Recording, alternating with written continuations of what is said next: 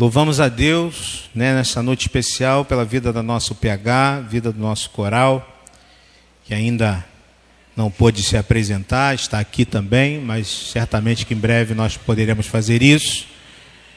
É, eu quero então convidar você, querido irmão, a nós refletirmos na palavra do Senhor.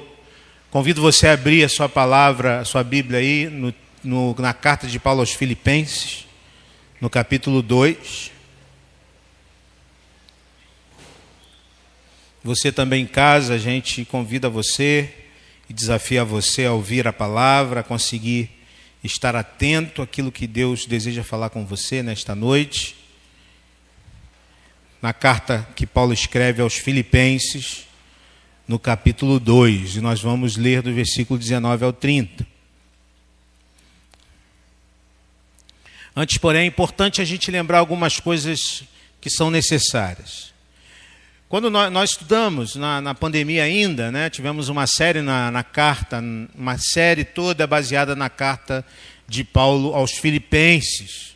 Nós sabemos que Paulo, na segunda viagem missionária, ele e Barnabé queriam ir para a Ásia Menor, no entanto, uh, Deus muda o trajeto e faz com que eles tenham que passar, o, o que eles passem a Macedônia. E ali eles vão para a Europa, a região da Europa. E ali a primeira cidade, logo que eles chegam, é essa cidade chamada Filipos. Né? Uma cidade onde eles iniciam esse trabalho, iniciam ali a igreja através de Lídia, ah, do carcereiro, né? e ali eles vão, eles vão fazendo esse trabalho, e ali eles constituem uma igreja que eu chamo a Igreja Presbiteriana de Filipos. a Igreja de Filipos, ainda não tinha esse negócio de denominação, não. É brincadeira. Uh, mas ali ele começa esse trabalho. Muito tempo se passou, irmãos. Paulo fez a terceira, sua terceira viagem. Tá, tá legal? Que baixou muito o nível. Fiquei na dúvida se tinha. Tá legal aí? Vocês estão ouvindo bem? É, Paulo faz a sua terceira viagem, muitos dizem que ele fez inclusive uma quarta viagem, antes então de, de morrer. No entanto, antes de morrer, é, um pouco antes de morrer, já preso em Roma, ele escreve uma carta aos irmãos de Filipos, que é justamente esta carta que nós estamos lendo. E nesta carta Paulo já está já no final da sua jornada.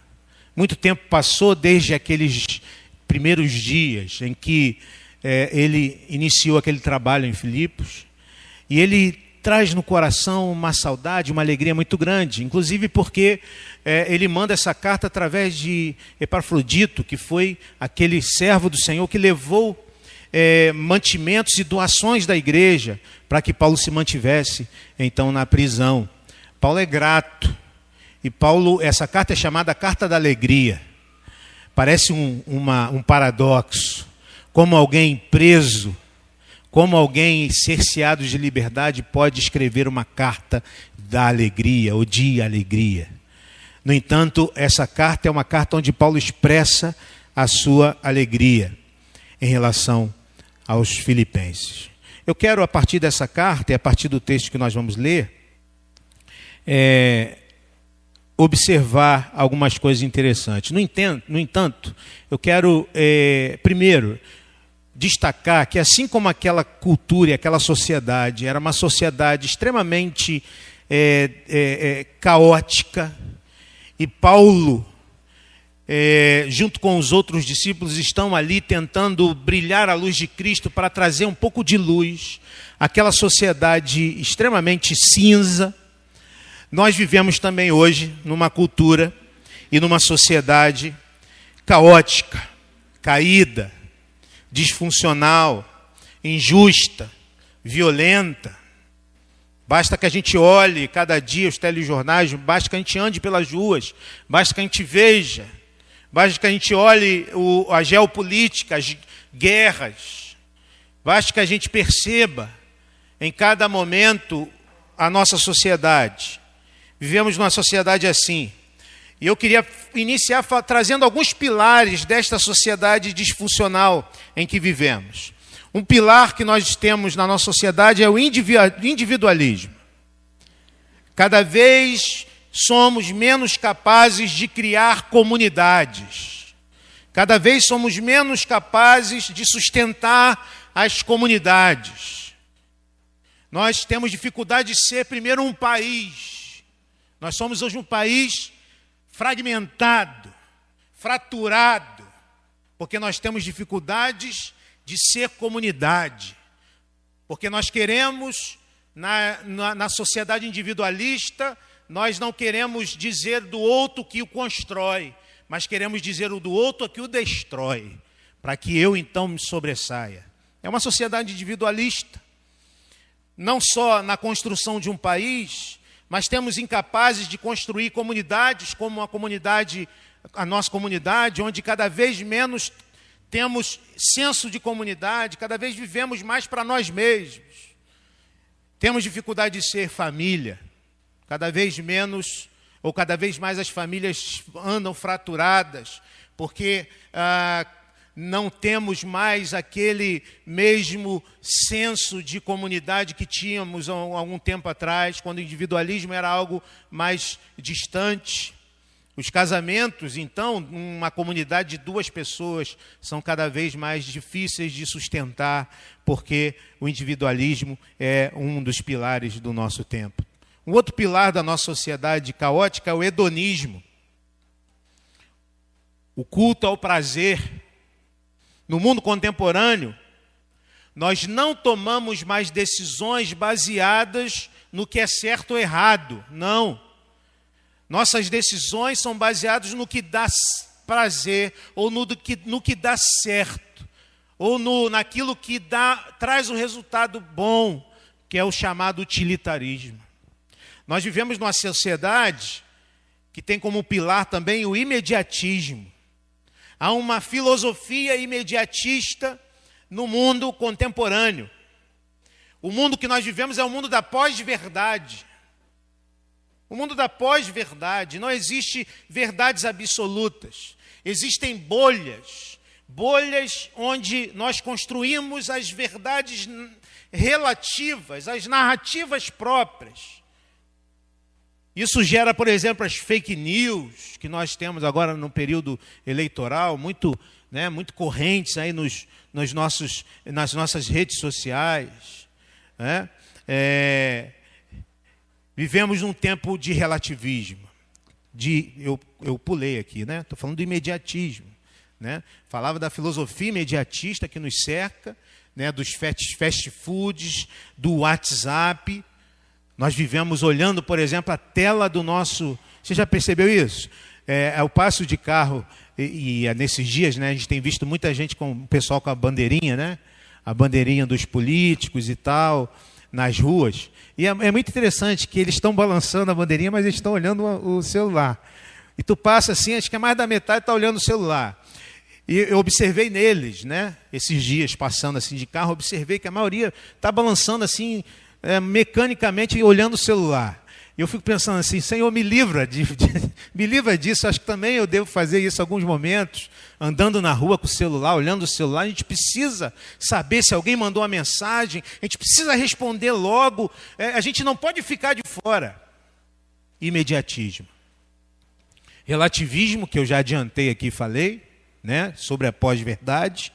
E, e, e um último pilar é o secularismo, que pode ser explicada, por exemplo, por uma imagem. As cidades que foram fundadas antes do século XX, ou a, antes do século XIX, todas elas têm uma igreja no meio da onde? Da praça central. Por quê? Porque na cultura pré-secularização, a igreja tinha um papel importante dentro da cultura e da sociedade. O divino, a Bíblia, a, o, o, o, aquilo que é não natural, aquilo que se explica a partir, e aí, claro, na nossa sociedade ocidental, a partir de concepções cristãs e bíblicas, tinham uma importância dentro da sociedade, dentro da cultura. Hoje, a igreja, a Bíblia, a religião, Deus foram jogados para a margem e hoje nós vivemos numa cultura secularizada, né? Na nossa, no nosso tempo, né? Então, hoje Deus, a religião, a igreja, tudo isso não tem mais voz dentro da sociedade da cultura que nós vivemos.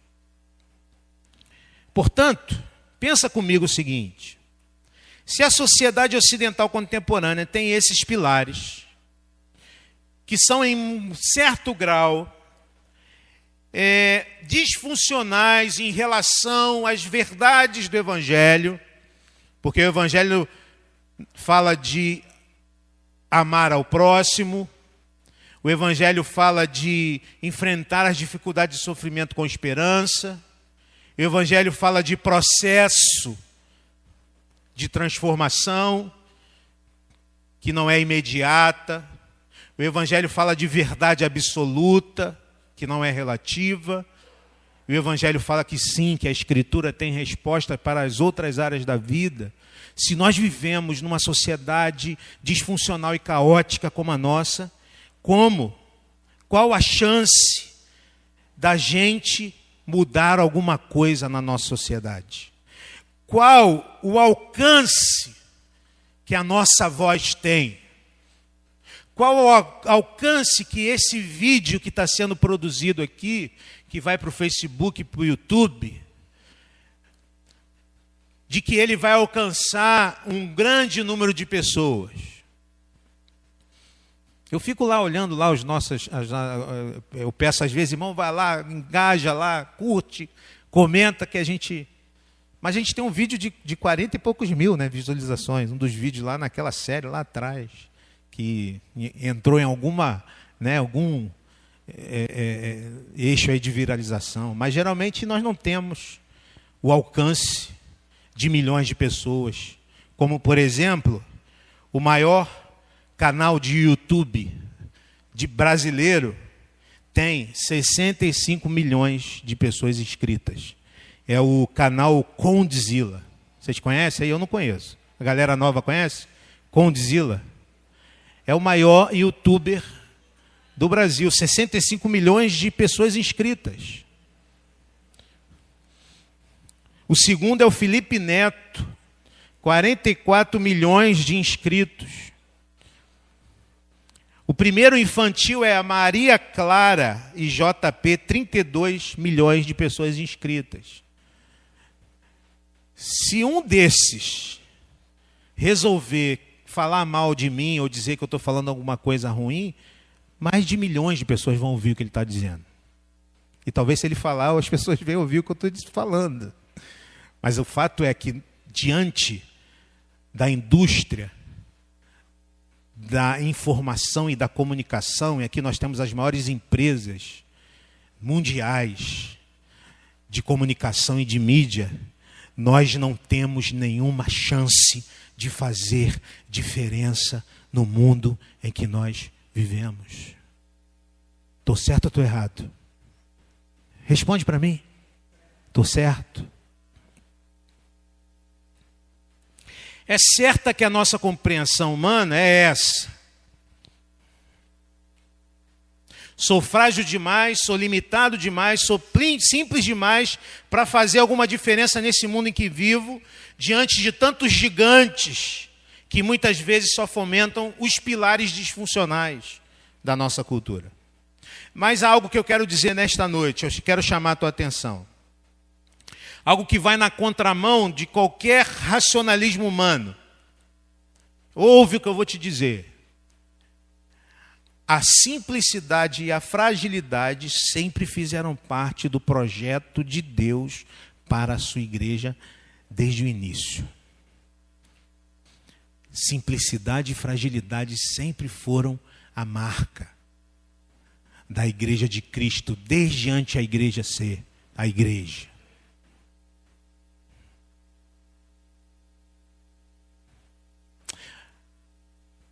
Império Romano Está aí o, o mapa do Império Romano, onde estava a cidade de Filipos. Na época de Jesus, no primeiro século. O Império Romano é terrivelmente poderoso, manda em todo mundo conhecido naquela época. Paulo escreveu muito provavelmente essa carta no ano 61 da era cristã. O imperador era Nero. Lembra do Nero? Um doido varrido. A filosofia do império, do romano, de uma maneira geral, era se tornar poderoso e influente. O ideal de vida do romano era se tornar poderoso e influente.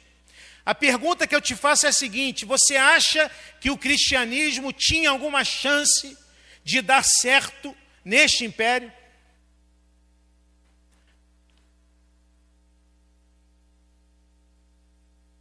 Você acha que alguém que dissesse assim, lá no Império Romano, em Filipos, ou em qualquer uma das cidades, dissesse assim: Eu sou seguidor de Jesus Cristo. O romano ia falar assim: Jesus Cristo, de onde ele é? Você responderia o quê? De onde ele é? De Nazaré. O romano ia rir de você. Nazaré. Bel, não, Belfor Roxo não. Pode vir alguma coisa boa de Nazaré? Nazaré na Galileia.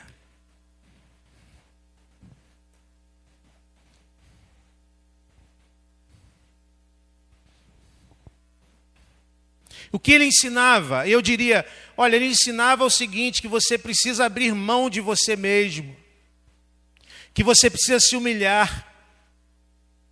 Romano ia torcer a cara para você.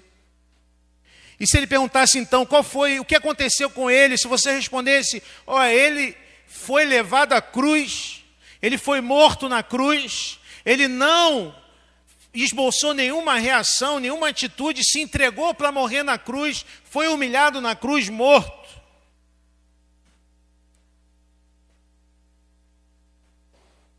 Ele tinha discípulos, homens comuns, homens que eram pescadores, que eram homens sem conhecimento, sem cultura. É verdade que Paulo, um homem capacitado por Deus, Deus levantou um pregador diferenciado, mas ele poderia dizer o seguinte: mas ele está preso agora e vai ser condenado e vai morrer. Se fosse possível, naquele momento da história, que nós ouvíssemos um cientista social acerca da chance do cristianismo se tornar um movimento que fosse de fato bem sucedido, ele certamente diria: não é possível. Este movimento vai morrer, este movimento não tem chance alguma de se tornar algo grande. Fato é que, irmãos, que hoje Nero se tornou um nome que ninguém dá a filho nenhum, e muito, quando muito, dá ao seu cachorro. É verdade que hoje o Império Romano, irmãos, é, se trata somente de ruínas, ruínas daquele império poderoso que um dia dominou o mundo, e a fé cristã continua viva e permanece a transformar a vida de homens e mulheres na história. Você concorda comigo? Então vou perguntar de novo para você: é possível que nós, que temos é, a nossa voz diminuída diante dos gigantes da informação, é possível da gente fazer diferença no mundo hoje? É possível? Sim. Sim. Mas deixa eu falar uma coisa para você. Deus não quer fazer isso nos tornando grandes, nos tornando poderosos, nos tornando gente com influência. Deus não fez isso levando pessoas, elevando pessoas aos altos cargos do Império Romano. Não, Deus fez isso através de gente simples, que viveu o Evangelho na base. Gente que foi vivendo como luz, foi brilhando e refletindo a luz de Cristo e foi transformando outras pessoas. Nunca foi de cima para baixo, nunca foi porque nós conseguimos mudar alguma coisa nos estados, nos impérios ou nos governos. Sempre foi quando gente simples como nós decidiu viver o Evangelho, decidiu pagar o preço, decidiu tomar é, este Evangelho, fazer dele algo concreto na sua vida e decidiu então viver isso de forma real. Eu quero então te convidar à leitura do texto, Filipenses 2, 19 a 30.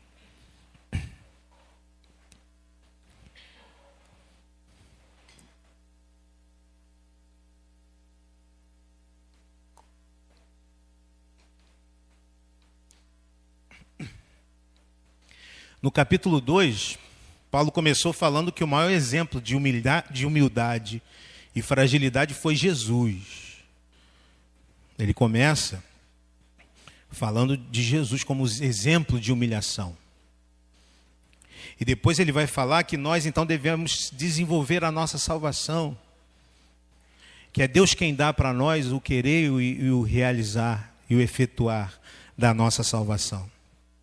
E aí Paulo começa a falar de dois companheiros, dois homens simples, dois homens humildes que não tinham nada e nenhuma condição de se tornar influentes naquela cultura e sociedade, mas que foram usados por Deus. Vamos ver então. Paulo escreve dizendo: Espero no Senhor Jesus enviar-lhes Timóteo. Ele está escrevendo aos Filipenses. Ele diz: Espero no Senhor Jesus enviar-lhes Timóteo brevemente para que eu também me sinta animado quando receber notícia de vocês. Não tenho ninguém com ele que tenha interesse sincero pelo bem-estar de vocês, pois todos buscam os seus próprios interesses e não os de Jesus Cristo. Mas vocês sabem que Timóteo foi aprovado, porque serviu comigo no trabalho do Evangelho como um filho ao lado de seu pai. Portanto, é ele quem eu espero enviar tão logo me certifique da minha situação, confiando no Senhor que em breve também poderei ir. Contudo, penso que será necessário enviar-lhes de volta Epafrodito. Lembra que eu falei? Epafrodito levou as doações. Agora ele está falando, ele está mandando a carta pelo Epafrodito. E está dizendo: ó, eu vou enviar também Epafrodito, meu irmão cooperador, companheiro de lutas mensageiro que vocês enviaram para entender, para atender as minhas necessidades, pois ele tem saudade de todos vocês e está angustiado porque ficaram sabendo que ele esteve doente. De fato, ficou doente, quase morreu, mas Deus teve misericórdia dele. E não somente dele, mas também de mim, para que eu não tivesse tristeza sobre tristeza. Por isso, logo enviarei para que, quando virem novamente, fiquem alegres e eu tenha menos tristeza. E peço a vocês, o recebam no Senhor com grande alegria e honrem um homem como este, porque ele quase morreu por amor à causa de Cristo, arriscando a vida para suprir a ajuda que vocês não me podiam dar. Palavra do Senhor. Então, Quando você olha para o mundo, você diz assim: que chance eu tenho de fazer diferença? E aí você fala: nenhuma. Eu não sou nada, eu estou no meu trabalho lá, eu não tenho nenhum cargo importante no governo, trabalho lá na, na empresa, trabalho lá no meu trabalho, que chance eu tenho de fazer diferença num mundo como esse que eu vivo? Vamos ver então o que Deus faz através de desses dois homens de Deus que ele usou para a glória do nome do Senhor. Então, primeiro vamos falar desse jovem Timóteo. O jovem Timóteo Espero no Senhor Jesus enviar-lhes Timóteo brevemente, para que eu também me sinta animado quando receber notícia de vocês. Irmãos, Timóteo era um jovem de mãe judia, de pai grego, e quando Paulo passa pela cidade de Listra, Timóteo decide seguir a Paulo, seguir a Jesus. Agora Paulo está preso em Roma, e Timóteo é alguém que o auxilia. Timóteo é alguém que o ajuda. E Paulo agora deseja enviar Timóteo, jovem pastor, a Filipos. E olha só o que Paulo fala sobre Timóteo. Eu não tenho ninguém como ele que tenha interesse sincero pelo bem-estar de vocês, pois todos buscam os seus próprios interesses, não os de Jesus Cristo. Mas vocês sabem que Timóteo foi aprovado, porque serviu comigo no trabalho do Evangelho como um filho ao lado de seu pai. Eu quero então destacar duas coisas aqui que me chamam a atenção nesses versículos. Primeiro é aquele, aquela frase que está ali é, sublinhada: Não tenho ninguém como ele. Ou seja, parece que há escassez de trabalhadores. E parece que a escassez de trabalhadores é algo que acompanha o Evangelho desde a sua origem. Desde a sua origem. Quando nós olhamos e vemos a igreja, nós vemos e percebemos escassez de trabalhadores. Porque se nós temos 100 membros, 200 membros, geralmente nós temos um número de 20, 30, 40%, é um número muito alto de pessoas que de fato se colocam à disposição para o trabalho. Isso revela aquilo que Jesus falou aos seus discípulos: que os, brancos, que os campos estão brancos, mas que há escassez de trabalhadores, portanto, aqueles que trabalham geralmente têm que trabalhar muito mais. Jesus disse: a colheita é grande, mas os trabalhadores são poucos, portanto, peçam ao Senhor da colheita que mande trabalhadores para a sua colheita. Neste dia em que celebramos o aniversário do nosso PH, do nosso coral, precisamos reiterar isso. É importante que os discípulos de Jesus entendam que eles são chamados para trabalhar são chamados para o serviço, não são chamados simplesmente para virem à igreja, para é, assistirem os cultos e irem para casa, não, são chamados para colocarem-se à disposição do reino para o trabalho. Uma outra frase me chama a atenção. Ele diz que Timóteo tem interesse sincero pelo bem-estar daqueles irmãos, pois todos buscam seus próprios interesses. Olha só. Ou seja, há muita gente fazendo e muita gente que faz não tendo coração no outro, mas o coração em si mesmo. Outra coisa importante, a motivação, porque se são poucos os trabalhadores, ainda entre os trabalhadores há aqueles que fazem não tendo como motivação o amor, mas tendo como motivação outras coisas.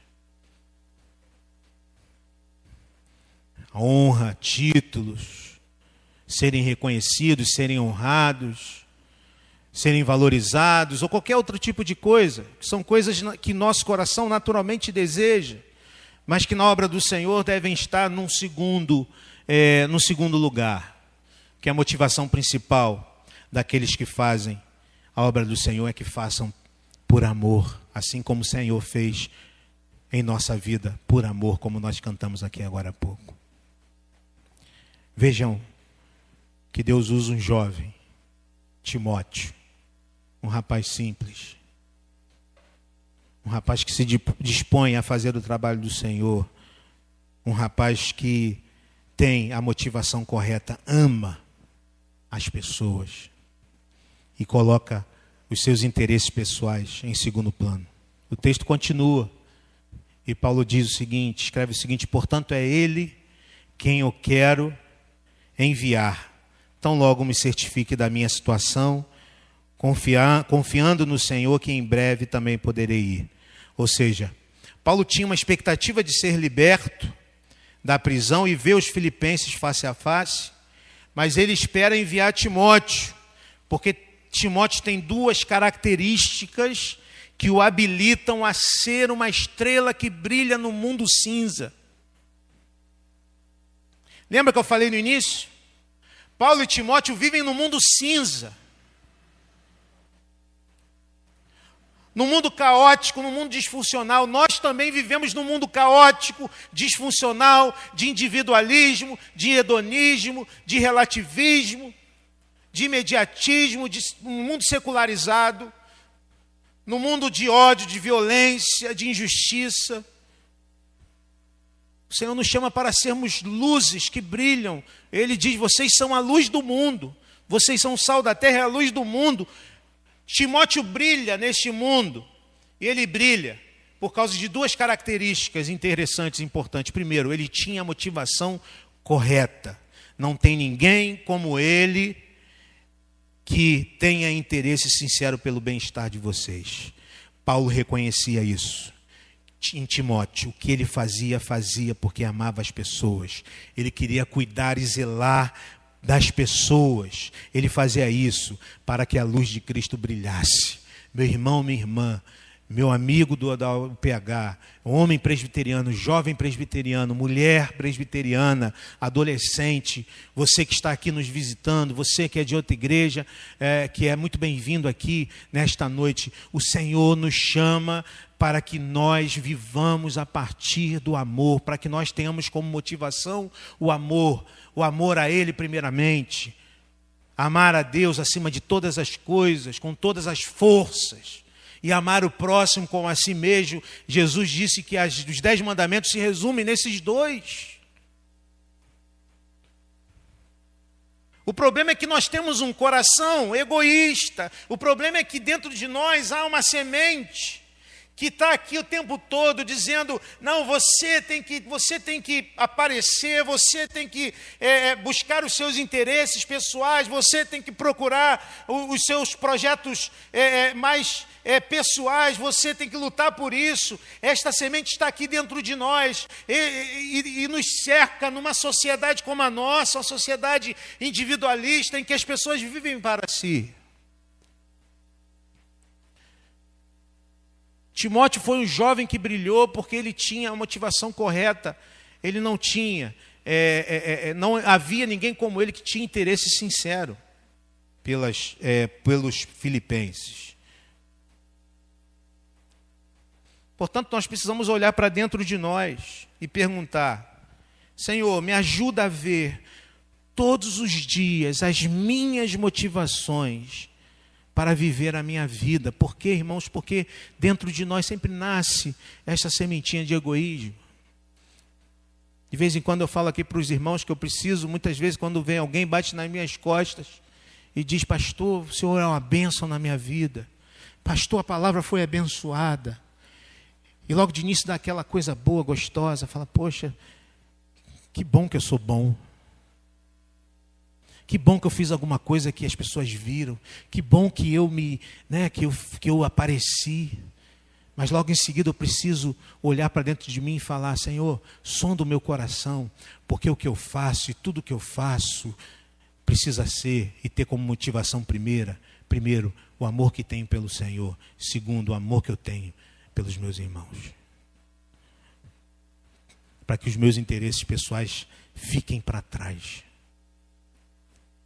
Timóteo tinha, além de motivação correta, ele tinha um caráter aprovado. Timóteo diz, ou Paulo diz, mas vocês sabem que Timóteo foi aprovado. Essa palavra aponta para o caráter. Essa palavra aponta para o caráter. Caráter aprovado só se pode ter na prova. Caráter aprovado só se pode ter nas, nas dificuldades, nas adversidades. Timóteo era um jovem provado e aprovado. E quando eu falo de caráter, eu gosto de usar a frase do pastor Andy Stanley, que diz assim: caráter é fazer o que é certo mesmo quando isso é difícil. Fazer o que é certo quando é fácil, fazer o que é certo é fácil. E não é caráter. Caráter é quando eu faço o que é certo, quando é difícil fazer o que é certo. Irmãos e irmãs, nós vivemos hoje numa sociedade que supervaloriza a performance em detrimento do caráter. É mais importante aquilo que você faz quando as luzes estão acesas do que quando as luzes estão apagadas. Essa é a lógica das redes sociais. Por exemplo, nas redes sociais nós não mostramos quem nós somos. Nós mostramos aquilo que nós gostaríamos de ser. Essa é a lógica da performance que super, é supervalorizada em detrimento do caráter. Eu quero lembrar de alguns princípios que nós trouxemos há um tempo atrás, quando nós falamos sobre a vida de Sansão. Sansão é um grande exemplo de um homem que foi que tinha carisma, mas não tinha caráter. Um homem que foi ungido pelo Senhor para ser um nazireu e foi levantado para ser um juiz, mas não tinha caráter. Algumas frases que eu trouxe, que a gente trouxe. Primeiro, a sua performance pode abrir portas, mas apenas o seu caráter as manterão abertas. Você pode ter uma performance muito boa e as portas então se abrem para você, porque você tem uma performance boa, mas o que manterá as portas abertas para você é o seu caráter. Portanto, não se sustenta aquele que só tem carisma.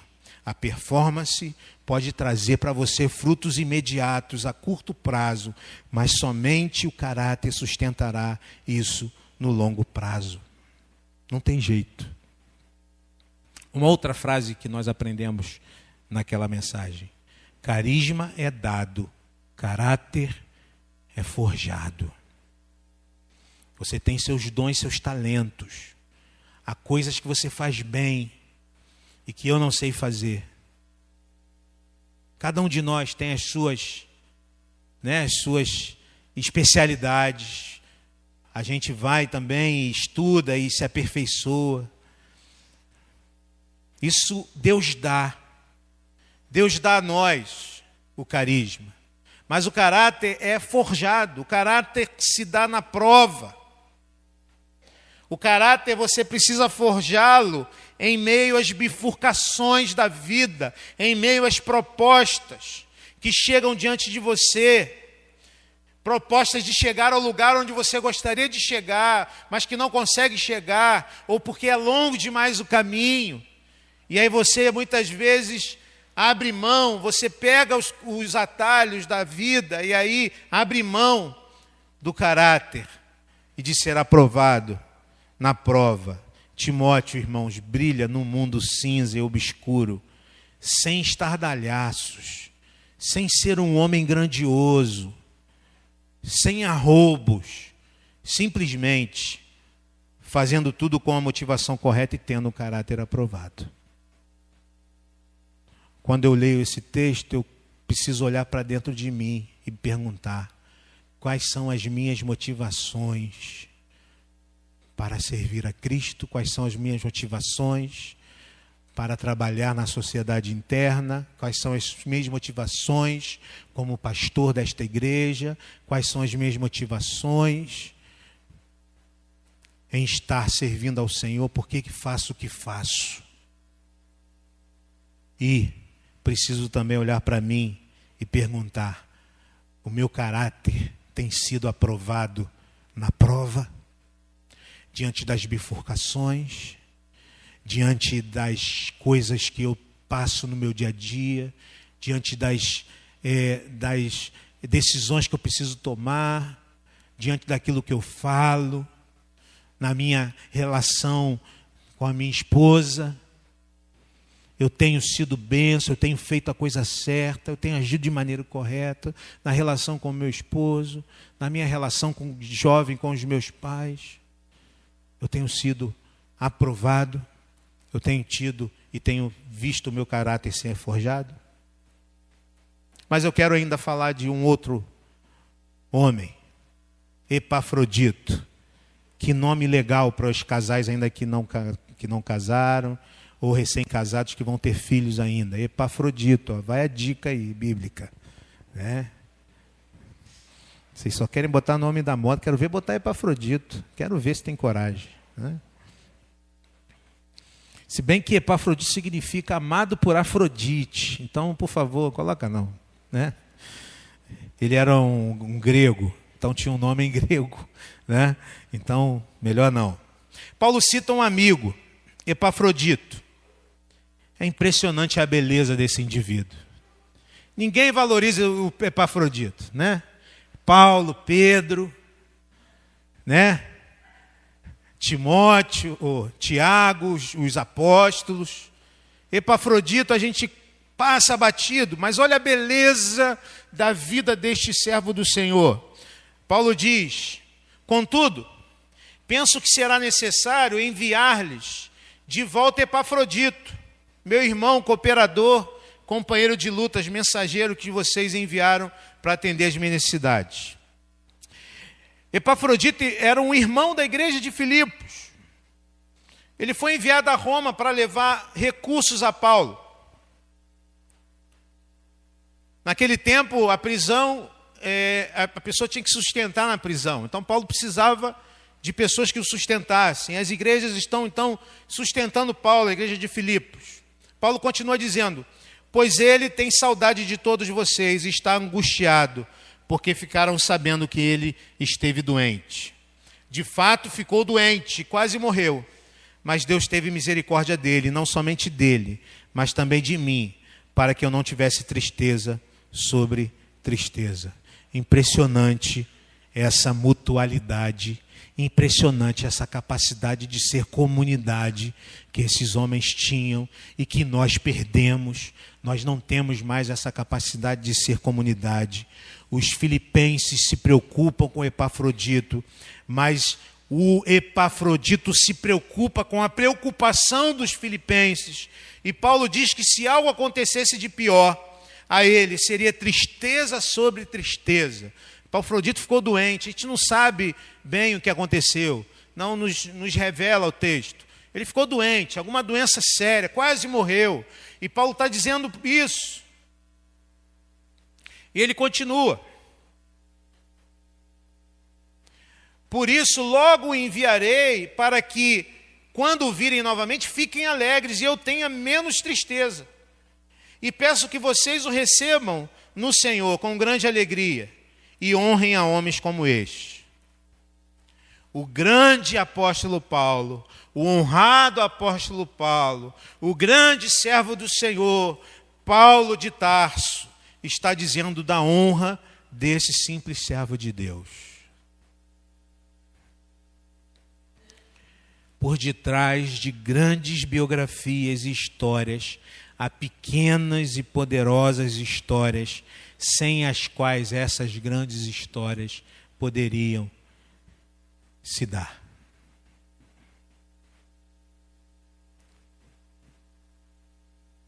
Talvez Deus tenha te chamado para ser um cooperador, para ser um epafrodito. Paulo te dizendo, está dizendo que este homem é um homem de honra. Esse homem é um homem precioso. Este homem, pouco conhecido e pouco falado, é alguém precioso para o Evangelho de Cristo. E ele diz ainda, porque não está ali, porque ele quase morreu por amor à causa de Cristo, arriscando a vida para suprir a ajuda de vocês, que vocês não podiam dar. Veja, então, rapidamente, a gente está com o horário já bem, é, bem avançado duas características de Epafrodito. Primeiro, Epafrodito era um apoiador. Epafrodito, meu irmão, cooperador e companheiro de lutas. Irmão, quer dizer amizade, amor fraterno. E o conceito de amigo aqui é o a palavra que vem depois, cooperador, ou seja, alguém que trabalha comigo lado a lado, alguém que transpira comigo. Companheiro de lutas, aqui um linguajar bélico. Paulo está dizendo assim: Epafrodito é alguém que está no fronte de batalha comigo. Epafrodito é alguém que está, é, é, entende a necessidade de se colocar em risco junto comigo. Em outras palavras, Epafrodito é um soldado em quem confio as minhas costas. Esse é Epafrodito, irmãos, amigo, que transpira junto com Paulo, alguém em quem Paulo pode de fato confiar. E eu pergunto, quem de nós está precisando de Epafrodito na sua vida? Você está precisando de Epafrodito na sua vida? Quem precisa aí de um amigo assim? Levanta a mão. Quem precisa de um amigo assim? Todo, ninguém quer isso. Eu quero Epafrodito. Eu quero um Epafrodito comigo para caminhar comigo. Eu quero um Epafrodito comigo que fala, pastor, vamos junto nessa luta aí, não importa, vamos lá para o fronte de batalha. Agora, se eu inverter a pergunta, Quem aí está disposto a ser um epafrodito na vida de alguém? Aí o negócio começa a complicar.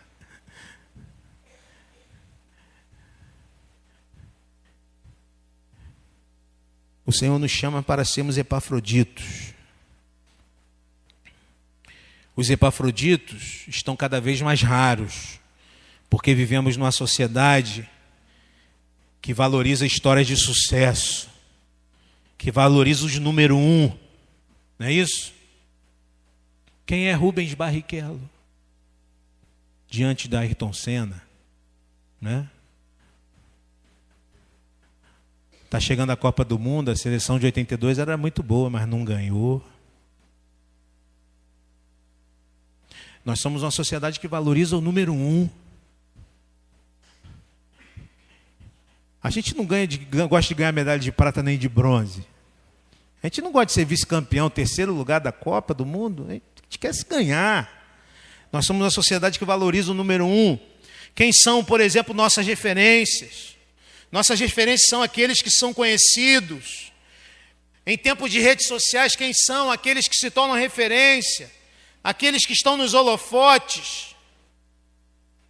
Nós supervalorizamos, e isso, e eu sempre falo disso aqui, né? Os nossos pregadores que estão na, nas mídias sociais, né, que são homens abençoados, homens que têm levado o evangelho e que têm abençoado a igreja presbiteriana, como Augusto Nicodemos, Hernandes Dias Lopes, pastores que são bênção na mão do Senhor. Mas e aqueles que estão nos rincões do nosso país, missionários que são, estão lá esquecidos e muitas vezes nós nem os conhecemos? Epafrodito é alguém também que é digno de honra. Paulo diz: E peço que vocês recebam no Senhor com grande alegria e honrem a homens como este. Epafrodito, irmãos, fez o que fez, não porque sabia que dois mil anos depois, do outro lado do mundo, a gente estaria falando dele aqui. Ele fez o que fez porque amava profundamente a Cristo. Ele fez o que fez porque estava disposto a dar a sua vida por Cristo. Ele estava disposto a dar a sua vida por Cristo. A pergunta que eu preciso fazer a mim é essa: Eduardo, de fato você está disposto a dar a sua vida por Cristo? Eduardo, de fato, a sua família, os seus projetos pessoais, os seus sonhos, os seus sonhos para o futuro são menos importantes do que Cristo, ao ponto de, se hoje você precisasse dar a vida por Cristo.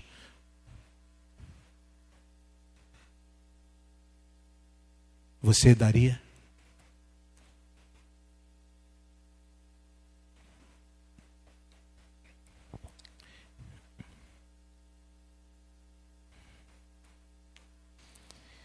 Epafrodito é alguém digno de honra, porque era alguém que estava disposto a dar a sua vida por Cristo Jesus. Então, para a gente refletir. Primeiro, seja um Timóteo. Avalie sempre as suas motivações para fazer o que você faz. Se não for para a glória do Senhor, Deus não está ali. Se não for por amor, é como símbolo que retine. Não tem valor, é só barulho é só fumaça,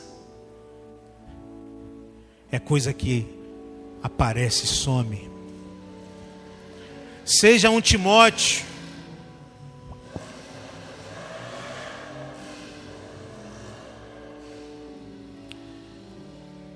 tenha um caráter aprovado, busque ter um caráter aprovado. Ou seja, faça o melhor. Faça o melhor sempre. Seja o melhor que você pode ser. O que você faz, faz como se fosse sempre para o Senhor. Faça para a glória de Deus, viva para a glória de Deus. Seja um epafrodito. Meu irmão da UPH, você, homem presbiteriano, você, mulher presbiteriana. Você, meu irmão, minha irmã que está aqui, você que está vendo e, participando conosco nas redes sociais, seja um epafrodito Procure ser amigo e apoiador de seus irmãos. Nós reclamamos tantas vezes que não temos apoio, que não somos vistos, que não somos valorizados, mas geralmente quem faz isso é quem não apoia, quem não valoriza. Saia do seu lugar, vai na direção daquele que precisa. Apoie. Seja amigo, seja companheiro, seja companheira. Perceba a necessidade do outro. Sai desse lugar de achar que sempre alguém tem que te olhar e perceber a sua necessidade. E comece assim, percebendo a necessidade do outro, indo na direção do outro e sendo companheiro, sendo amigo. E finalmente, seja um epafrodito. A honra vem do Senhor, aquele que nos deu o seu filho. Ainda que você não seja honrado pelas pessoas que te cercam. Porque tem muito isso, né? A gente vai, é companheiro, é irmão, a gente se coloca à disposição, e depois a gente não recebe a honra que a gente esperava receber e a gente desanima. Espere a honra que vem do Senhor. É Ele quem nos honra e que, nem, que nos honrou, dando o seu filho por nós. E ainda que você não seja honrado, honrada pelas pessoas que te cercam, o Senhor, que a tudo vê, há de abençoá-lo, há de abençoá-la com a glória do porvir. Que Deus nos abençoe. Amém?